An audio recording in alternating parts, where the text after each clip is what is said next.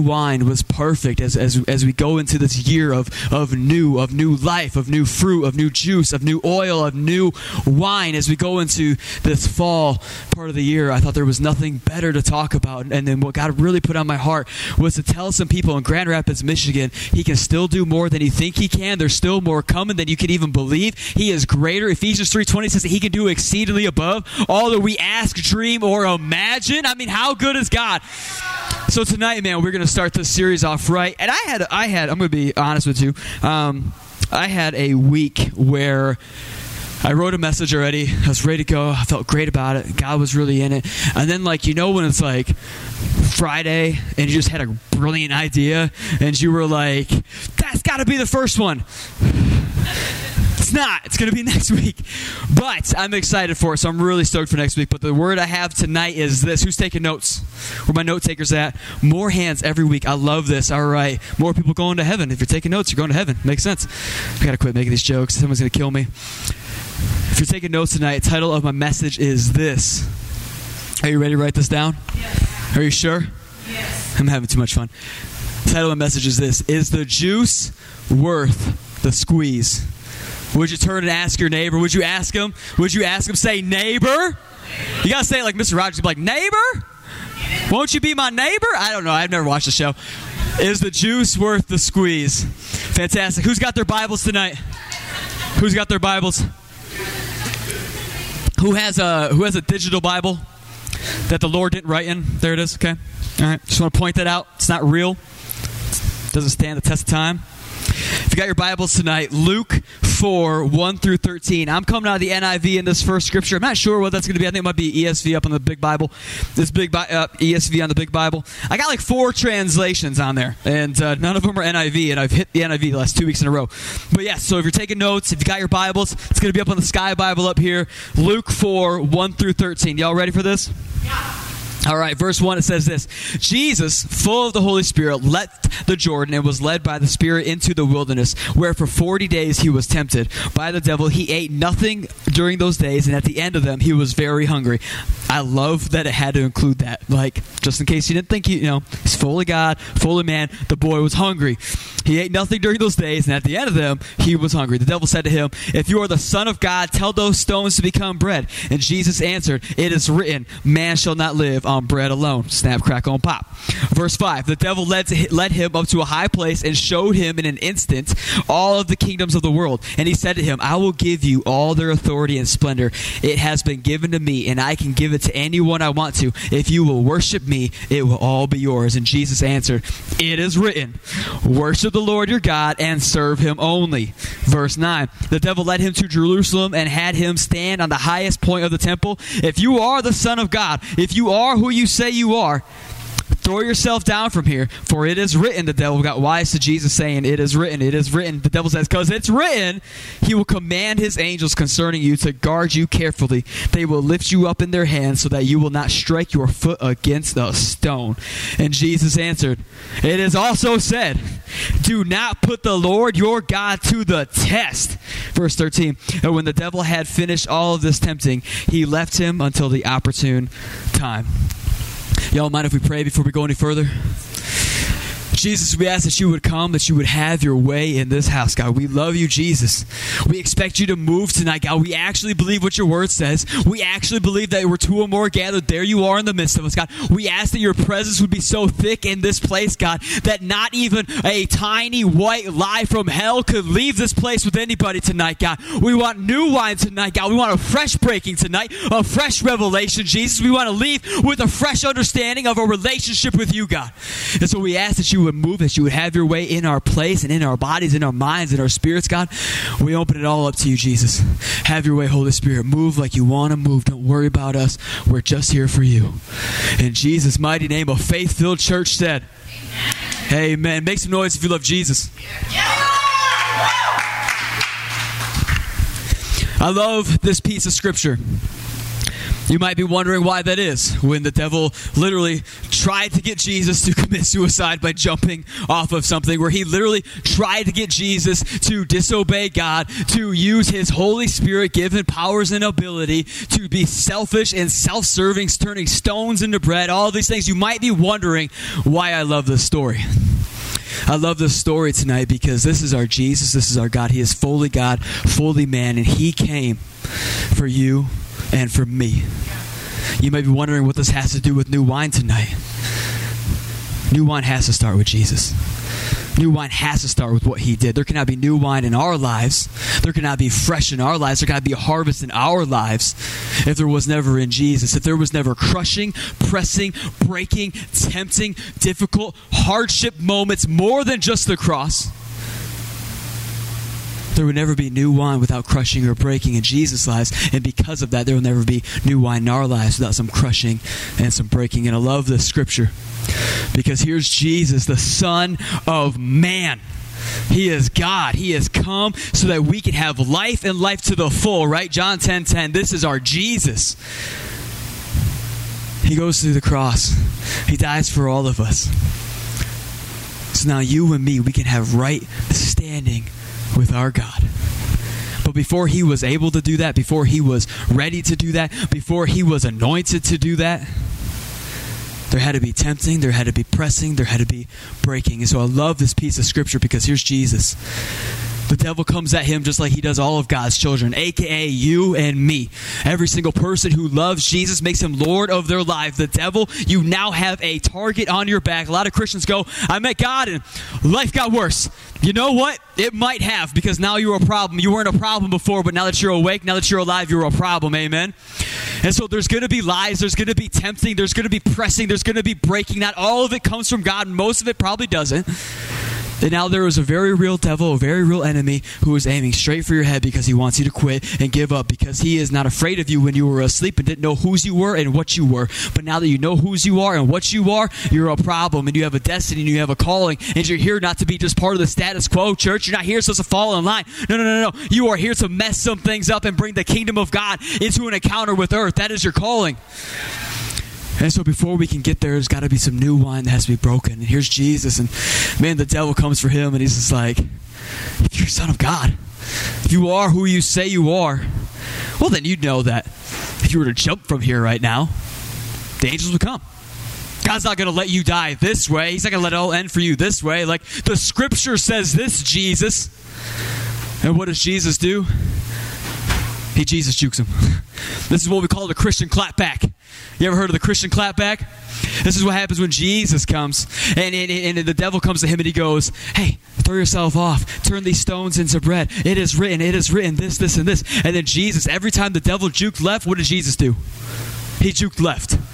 Well, that doesn't make any sense. Why wouldn't he just dodge him? Jesus doesn't dodge the devil just like you and I don't dodge the devil. No, no, no. Because of what Jesus did on the cross, because the Holy Spirit that was inside of him that raised Christ from the dead now lives in us, we don't dodge the devil and juke right when he goes left. No, no. We put a shoulder right into his left as he comes for us. Amen. This is what we call the Christian clapback. Because when the devil comes for your head, just like he came for Jesus's, you and I have the Word of God to stand on. Every time He comes at us with the Word, because it's always perverted, it's always twisted, it's always bent, shaped, misshapen, and it is always spoken back to you, parroted back to you, unlike it was written.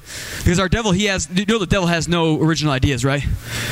Everything he says is a lie. He is a poser. He is a fraud. He is a fake. He is phony. He is fugazi.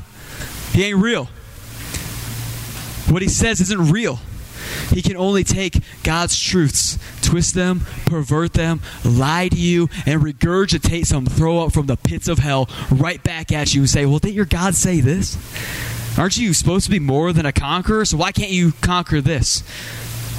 Isn't, isn't, he, isn't he here to see you do greater things? And well, then why aren't you seeing greater things that you're praying for, right? Back to the legendary series. Didn't he say that it was pierced for your iniquity and bruised for your decree, and it's by his stripes that you are healed? Why don't you have your healing? Didn't he say that he would supply all of your needs according to his riches and glory in Christ Jesus? So why are you broke? Why are you filing bankruptcy? What does your life look like? Why are you giving up your house? And when the devil comes for your head, you and I have this ability because of the Word of God, because the power through Christ Jesus, that when Jesus, when the enemy jukes left, we put a shoulder right back into him. We don't have the right to no longer dodge the questions and the lies from the enemy. No, no, no. You and I, we now have the power and the authority of him, just like it says in Romans 16 19. The God of peace will crush Satan, he will crush him under his feet. You and I no longer have to dodge the enemy or dodge his lies. We have the power on the inside of us because of what Christ did, because that he was tempted. Now you and I, we get to shoulder block him right down. We can hit him with a clothesline from the gates of heaven. Then he has to fall and he has to obey and he has to run. I love this because it says at the right at the right time at the right time, he was going to come back and tempt Jesus. He failed three times, failed miserably.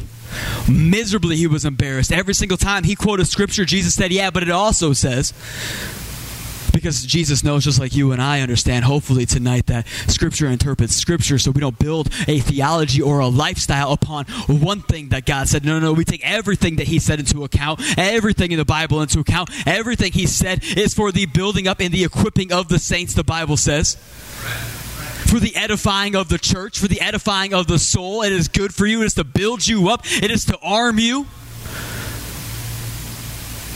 So here we have Jesus, who knew fully well what the Word of God said. He is the Word of God made flesh, it says. And because Jesus was tempted, because Jesus had to go through these things, because he was tried, because he was tempted, because he was pressed on, and he was getting things broken down on him, because the enemy was coming down on him, what came out of Jesus? The Word. What came out of Jesus was hope. What came out of Jesus was God's promises tonight. I feel like there's some people in this room tonight. We're going to start a new series, New Wine. You got no idea what that is beside an incredible Hillsong song that Rusty and the worship crew here do far better than Hillsong does. Just saying, I'm a bit biased. Uh, yeah, I love it. I love it.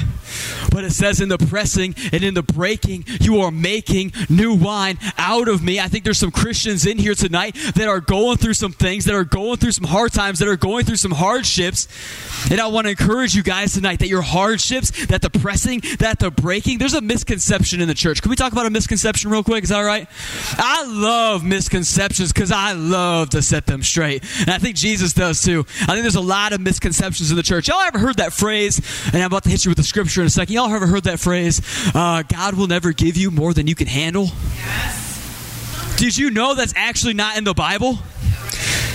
Did you know what the Bible says is actually better than that? Because we convince ourselves, right? Like, oh, God will never give us more than we can handle because He's so good. He's just a good God. No, no, no. His scripture, what His actual promises to us, I'm pretty sure where they got that wrong from, is actually so much better than that. We have fooled ourselves into believing that God said He would never give us more than you can handle. Where did we get off thinking these things actually came from heaven? Where do we get off assuming God is just doing this because He needs to prove something to me? He needs my attitude to change. He needs this. No, no, no, no. That's not what the Bible says. Can I read you what the Bible says? Y'all want to read the word tonight?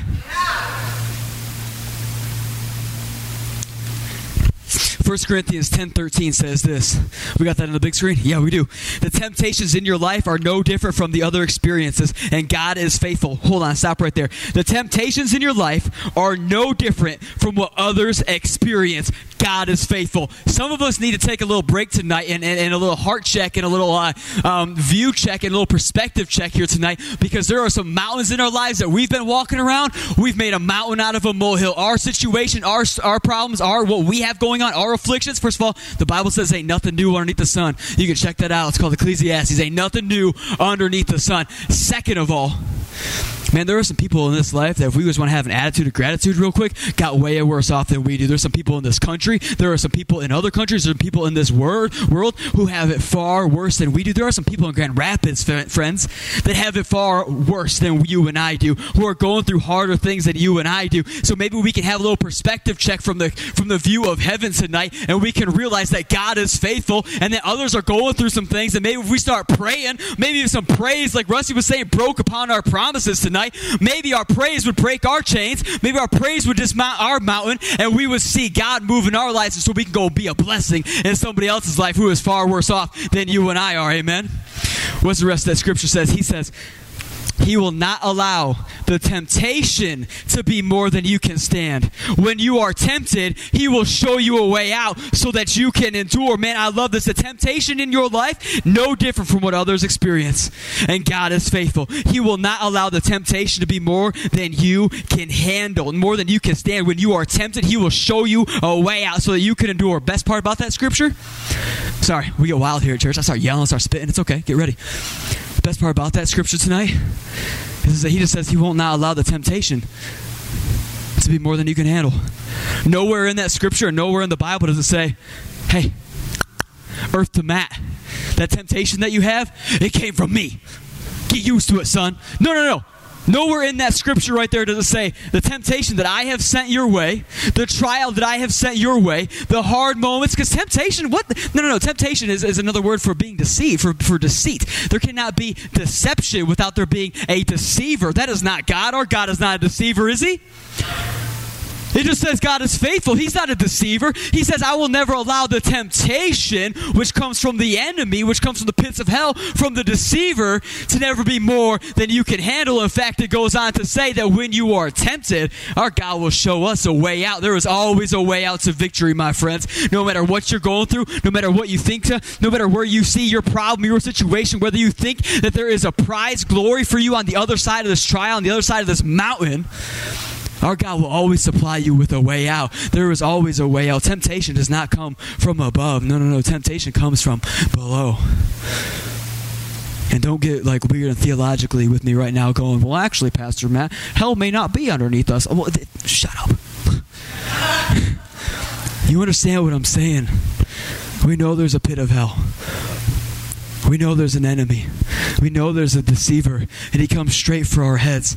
And he is the one that brings temptation. He is the one that brings trials. He is the one that is going to steal, kill, and destroy. If you are a Jesus follower in here tonight, you got to know there's a very real enemy. And we don't make much of this guy because, in fact, the only power he has in our lives is the power that we give him. That when we choose to take our faith in God and turn it into fear of the devil, that's when he wins. That's when he gets power. And that's when sickness and death and deceit and all of these things are able to walk into our home and camp out and do whatever they want when we give him that power.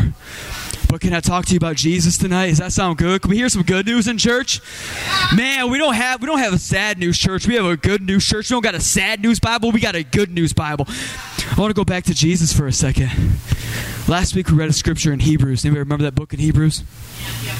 Man, that scripture was incredible. It said, we were talking about approaching the throne of God boldly, we ask, what would your life look like as a Jesus follower if you actually knew, and if you knew, you took advantage of the fact that you now have the power through Christ to approach the throne of God boldly. We ask the second question what would our city look like? If the city knew that there was a God, the creator of the universe, created the mountains and the valleys and the oceans and the universe, the galaxy, the places and the depths that we haven't even begun to explore. He made that. He said, I'm approachable. What would our city look like? What would what would NA meetings look like? What would AA meetings look like? What would the club look like? What would these places look like? Man, and I'm not saying the club is bad. I'm saying we just turn up with some praise party. We got some praises go up, the blessings come down playing in the club. I'm talking about that. What happens if a city actually knew that they could approach the throne of God boldly? But before it got to that, in that scripture said this brilliant thing. It says that we, our Jesus, He is not a far off God.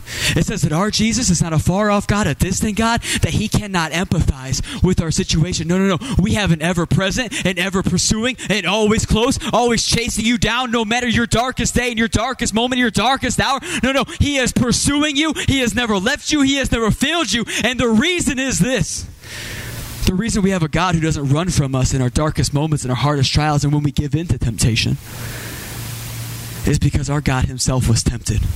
Because our God Himself came and lived as a man for 33 years and was tried and He was tempted, just like you and I are on a daily basis. The devil went for His head, just like He goes for us. And so I want to tell you tonight that you are in the best company you can possibly be. Temptation in and of itself is not of sin. Did you know that? We get that confused all the time. Like, man, I'm just feeling so tempted right now. Pray for me. What? No, I'm going to come get you. Am I going to pray for you while you sit there in your room feeling tempted not to do something or look at something on your computer or call that girl back or whatever? No, no, no. Come hang out. Leave your house. Get out of that moment in that zone of temptation because temptation isn't sin. Temptation is an opportunity. It's an opportunity to either turn and worship God or give in to yourself and the devil and desires that come from the pit of hell. Am I preaching to anybody tonight? Temptation in and of itself is not a sin. Temptation is a moment, it is an opportunity where you and I can exercise our rights as Jesus followers, as people who are endowed with the Holy Spirit. We have an opportunity. We don't have to give in to temptation. We no longer do because we have Jesus. Because Him, what He did when He Jesus juked the devil, when He threw Scripture right back at Him, because of what He did in that moment, He empathizes, He runs to us. And now, in our moment of temptation, we get to approach the throne of God God boldly instead of give in to the lie from the pit of hell of what it says we are and what it says our desires are, what it says we will feel if we give into it. No, no, no. We get to approach the throne of God boldly so that we, scripture says, so we may receive mercy and grace in our time of need. How good is that? How good is that, church? No, no, no. I need you to make a little bit more noise than that because I'm not convinced that you know that that's good news. How good is that? Mercy, grace, Man, we don't come to church to be entertained. We come to church to go to war. I'm not preaching to anybody tonight. Man, we came here to do war tonight. We came here to do new wine tonight. So you might be asking, what time I got? We're good. Don't worry, Gene. I'm not checking because I want to close down service. She she rebuked me a, little bit ago, but not doing not doing that. I just want to make sure that I'm not boring nobody. You know what I'm saying? So you might be wondering tonight what any of this has to do with new wine. Like, when are you going to get to the point, bro? What does this have to do with new wine? It has to do with everything. If you know anything about juice, who knows something about juice? If you know anything about oil, who knows something about oil? If you know anything about wine, no, I'm kidding. I'm just judging you silently to myself later. I'm joking. But if you know anything, sorry, we had to have some, some levity for a moment. Little heavy. But if you know anything about juice, if you know anything about oil, if you know anything about wine, there first has to be a plucking. There first has to be a pressing. There has to be a crushing. There has to be a breaking. What is inside of you has to come out good, bad, holy, or otherwise. It has to first come out of you in order to make you into what God has for you. Am I preaching to anybody tonight? If you know anything about oil or juice or wine, there is a plucking moment. What's plucking, man?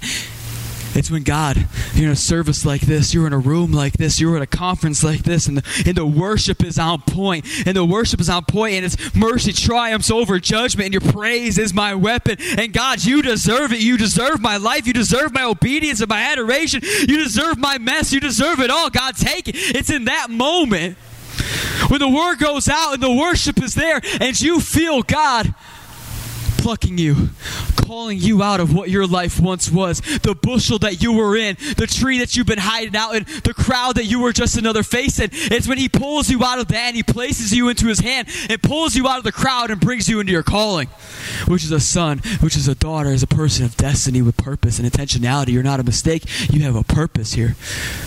And so we start to feel like, man, I came to know Jesus and life just got worse suddenly the debt collector started calling, and suddenly my ex started calling, and, and suddenly the divorce didn't go the way I wanted it to, and suddenly whatever was going on, and then I just kept finding myself in places and restaurants where man alcohol was there, and, and we have it in our home, and whatever our situation is, we came to know Jesus, and, and those vices and those moments and those hardships, they just came boiling back to the surface because before you never noticed how bad it was because that was all you knew. And then you come to know how good He is and what He has for you and your expectations because He has you, our Bible says in Psalms, He has you marked, He has you etched, He has you tattooed on the palm of His hand. He has pulled you out of the crowd, He has pulled you out of your situations where you thought all there was was just defeat and doubt and surrender to circumstances. And He brought you into His hand and He's protecting you. But now that you're awake, now that you're alive, there's an enemy that's coming for your head, and there are going to be some things from your past that he brings up, some people from your past that you try to distance yourself from that he's going to bring back into your lives, who are going to try and reach out to you, who are going to try and holler back at you, whatever it may be. And there are these moments of temptation, there's these moments of crushing where you are feeling defeated. My goal for you tonight, Takeover Church, is that you would not forget that He still has you in His hand that there could not be new wine without a breaking, without a pressing.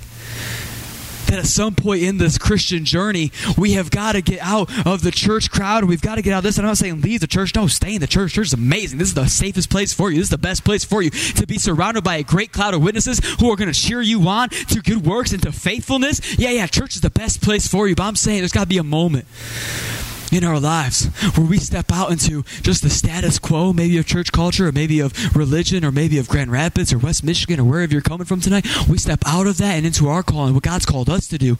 You may not be called to be a pastor, you may not be called to be a worship pastor, you may not be called to do these things that get highlighted all the time, but maybe you're called to be on mission in your workplace. Maybe you're called to be a prayer warrior. Maybe you're called to intercede for the church. Not for the sinners, not for the people who don't know what they're doing is wrong or harmful or defeating to them. No, no, maybe you're called to be an intercessor for the Christians to fight their battles and to win. Maybe you have a calling tonight. It's when you step out into what God has for you. It's when you sign up for Jesus. It's when you say, God, you can do more with my life than I ever could, than I could ever dream, than I could ever try, than I could ever achieve. I hand it over to you tonight. That's when you step out into that. yeah. Just like the Holy Spirit led Jesus into the wilderness to be tempted, the Holy Spirit is now going to lead you into a moment, into a presence, into what God has for you. And whatever God starts, the devil opposes. And so God's going to lead you into what He has for you. There is so much more on the other side of this. But know that when temptation comes, when breaking comes, when it feels like there is nothing more that you can handle or withstand, when you can't see past the mountain in front of you, you cannot see, you can't even fathom a future beyond your current situation, your circumstances, however crazy or harmful or, or dreadful they may be, know that our God because he was tempted, because in his darkest hour, he was able to overcome. In your darkest hour, you were able to overcome. Because in his most defeating moment, he overcame. Because your defeating moment, you can overcome. I preach to anybody tonight. This is our God. This is pressing. This is breaking. You are making new wine out of me. Oh, Matt, what does it have to do with new wine? You still haven't gotten to the point. Can I tell you this? That our God, He may not send that temptation to you. He may not send that pressing to you or that breaking to you.